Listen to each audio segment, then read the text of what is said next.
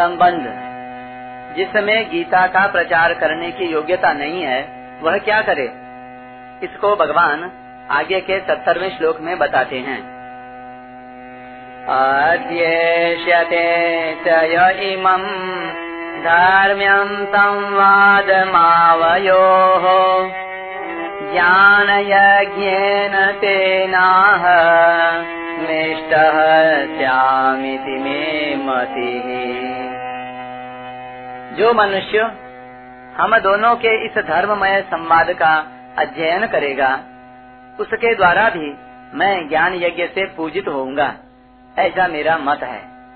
व्याख्या, अध्येष्यते च य इमं धर्म्यम संवाद मावयो हो तुम्हारा और हमारा यह संवाद शास्त्रों, सिद्धांतों के सार रूप धर्म से युक्त है। यह बहुत विचित्र बात है। कि परस्पर साथ रहते हुए तुम्हारे, हमारे बहुत वर्ष बीत गए। परंतु हम दोनों का ऐसा संवाद कभी नहीं हुआ। ऐसा धर्ममय संवाद तो कोई विलक्षण अलौकिक अवसर आने पर ही होता है। जब तक मनुष्य की संसार से उकताहट न हो, वैराग्य या उपरति न हो, और हृदय में जोरदार हलचल न मची हो, तब तक उसकी असली जिज्ञासा जागृत नहीं होती। किसी कारणवश जब यह मनुष्य अपने कर्तव्य का निर्णय करने के लिए व्याकुल हो जाता है, जब अपने कल्याण के लिए कोई रास्ता नहीं दिखता, बिना समाधान के और कोई सांसारिक वस्तु, व्यक्ति, घटना, परिस्थिति आदि किंचन मात्र भी अच्छी नहीं लगती। एकमात्र हृदय का संदेह दूर करने की धुन लग जाती है चटपटी लग जाती है। एक ही जोरदार जिज्ञासा होती है और दूसरी तरफ़ से मन सर्वथा हट जाता है। तब यह मनुष्य जहाँ से प्रकाश और समाधान मिलने की संभावना होती है, वहाँ अपना हृदय खोलकर बात पूछता है, प्रार्थना करता है, शरण हो जाता है, शिष्य हो जाता है। पूछने वाले के मन में जैसी जैसी उत्कंठा बढ़ती है कहने वाले के मन में वैसी वैसी बड़ी विचित्रता और विलक्षणता से समाधान करने वाली बातें पैदा होती हैं।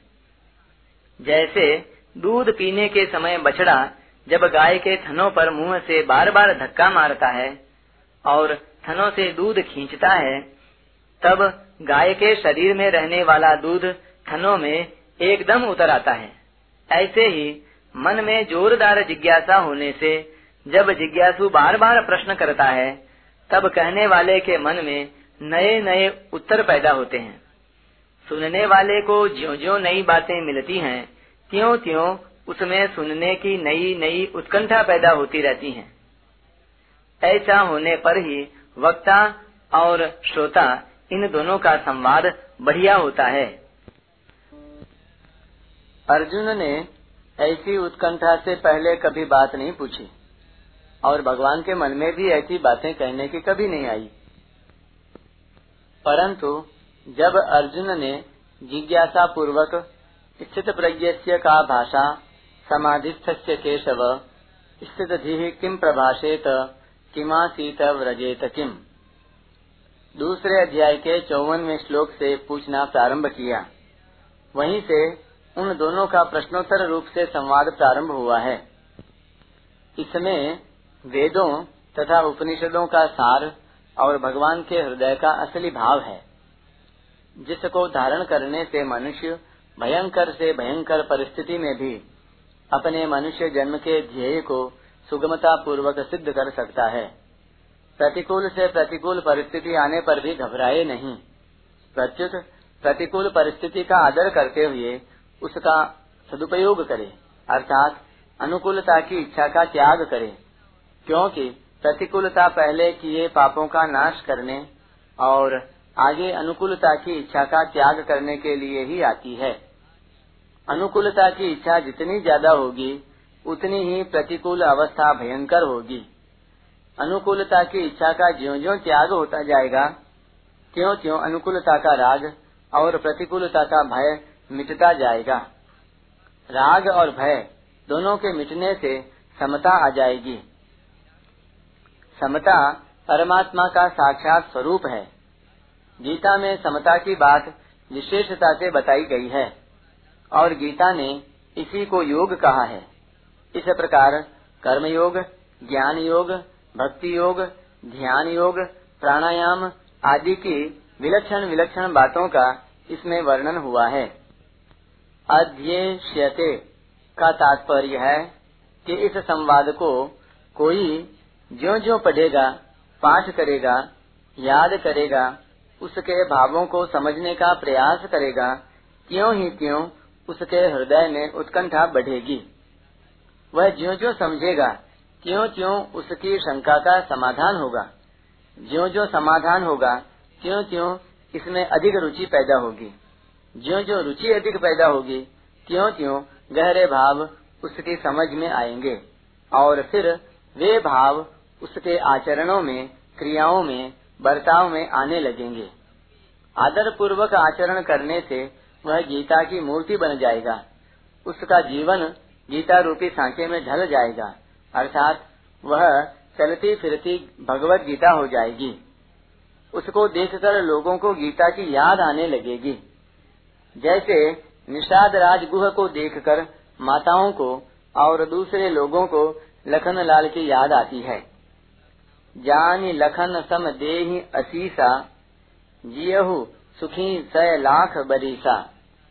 नीरच निषाद नगर नर नारी, भये सुखी जनु लखनु निहारी। ज्ञान यज्ञ तेना मिष्ट श्याम।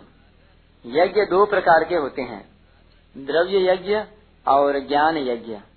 जो यज्ञ पदार्थों और क्रियाओं की प्रधानता से किया जाता है, वह द्रव्य यज्ञ कहलाता है और उत्कंठा से केवल अपनी आवश्यक वास्तविकता को जानने के लिए जो प्रश्न किए जाते हैं, विज्ञ पुरुषों द्वारा उनका समाधान किया जाता है, उन पर गहरा विचार किया जाता है, विचार के अनुसार अपनी वास्तविक स्थिति का अनुभव किया जाता है, तथा वास्तविक तत्व को जानकर ज्ञात ज्ञातव्य हो जाता है, वह ज्ञान यज्ञ कहलाता है।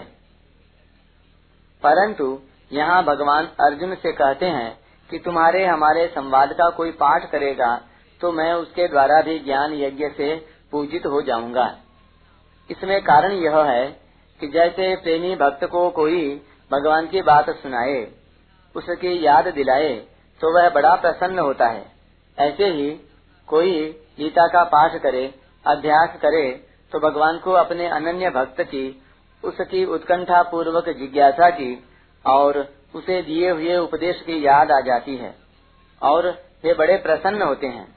एवं उस पाठ, अध्यास आदि को ज्ञान यज्ञ मानकर उससे पूजित होते हैं। कारण कि पाठ, अध्यास आदि करने वाले के हृदय में उसके भावों के अनुसार भगवान का नित्य ज्ञान विशेषता से स्फुरित होने लगता है। इसी में मति ही। ऐसा कहने का तात्पर्य है कि जब कोई गीता का पाठ करता है तो मैं उसको सुनता हूँ, क्योंकि मैं सब जगह रहता हूँ। मया तथम इदम सर्वम। और सब जगह ही मेरे कान है। सर्वतः श्रुतिमल लोके। अतः उस पाठ को सुनते ही मेरे हृदय में विशेषता से ज्ञान, प्रेम, दया आदि का समुद्र लहराने लगता है। और गीतोपदेश के याद में मेरी बुद्धि सराबोर हो जाती है। वह पूजन करता है ऐसी बात नहीं है। वह तो पाठ करता है, परंतु मैं उससे पूजित हो जाता हूँ, अर्थात उसको ज्ञान यज्ञ का फल मिल जाता है। दूसरा भाव यह है कि पाठ करने वाला यदि उतने गहरे भावों में नहीं उतरता, केवल पाठ मात्र या याद मात्र करता है तो भी उससे मेरे हृदय में तेरे और मेरे सारे संवाद की, अर्थात उत्कंठा पूर्वक किए गए तेरे प्रश्नों की और मेरे दिए हुए गहरे वास्तविक उत्तरों की एक गहरी, मीठी मीठी स्मृति बार बार आने लगती है। इस प्रकार गीता का अध्ययन करने वाला मेरी बड़ी भारी सेवा करता है। ऐसा मैं मान लेता हूँ। विदेश में किसी जगह एक जलसा हो रहा था। उसमें बहुत से लोग इकट्ठे हुए थे। एक पादरी उस जलसे में एक लड़के को ले आया। वह लड़का पहले नाटक में काम किया करता था। पादरी ने उस लड़के को दस पंद्रह मिनट का एक बहुत बढ़िया व्याख्यान सिखाया। साथ ही ढंग से उठना, बैठना, खड़े होना इधर उधर ऐसा ऐसा देखना आदि व्याख्यान की कला भी सिखाई। व्याख्यान में बड़े ऊँचे दर्जे की अंग्रेज़ी का प्रयोग किया गया था। व्याख्यान का विषय भी बहुत गहरा था। पादरी ने व्याख्यान देने के लिए उस बालक को मेज पर खड़ा कर दिया। बच्चा खड़ा हो गया और बड़े मिजाज से दाएँ बाएँ देखने लगा और बोलने की जैसी जैसी रिवाज है, वैसे वैसे संबोधन देकर बोलने लगा। वह नाटक में रहा हुआ था, उसको बोलना आता ही था। अतः वह गंभीरता से मानो अर्थों को समझते हुए की मुद्रा में ऐसा विलक्षण बोला कि जितने सदस्य बैठे थे, वे सब अपनी अपनी कुर्सियों पर उछलने लगे। सदस्य इतने प्रसन्न हुए कि व्याख्यान पूरा होते ही वे रुपयों की बोछार करने लगे। अब वह बालक सभा के ऊपर ही ऊपर घुमाया जाने लगा। उसको सब लोग अपने अपने कंधों पर लेने लगे, परंतु उस बालक को यह पता ही नहीं था कि मैंने क्या कहा है? वह तो बेचारा ज़्यादा पढ़ा लिखा न होने से अंग्रेज़ी के भावों को भी पूरा नहीं समझता था। पर सभा वाले सभी लोग समझते थे। इसी प्रकार कोई गीता का अध्ययन करता है, पाठ करता है तो वह भले ही उसके अर्थ को, भावों को न समझे, पर भगवान तो उसके अर्थ को, भावों को समझते हैं। इसलिए भगवान कहते हैं कि मैं उसके अध्ययन रूप पाठ रूप ज्ञान यज्ञ से पूजित हो जाता हूँ। सभा में जैसे बालक के व्याख्यान से सभापति तो खुश हुआ ही पुरुष के साथ साथ सभासद भी बड़े खुश हुए और उत्साह पूर्वक बच्चे का आदर करने लगे। ऐसे ही गीता पाठ करने वाले से भगवान ज्ञान यज्ञ से पूजित होते हैं तथा स्वयं वहाँ निवास करते हैं। साथ ही साथ प्रयाग आदि तीर्थ देवता, ऋषि योगी, दिव्य नाग, गोपाल, गोपिकाएँ, नारद, उद्धव आदि भी वहाँ निवास करते हैं। परिशिष्ट भाव। भगवान ज्ञान यज्ञ को द्रव्यमय यज्ञ से भी श्रेष्ठ मानते हैं। श्रेयाम द्रव्यमयाद यज्ञाद ज्ञान यज्ञ परंतप।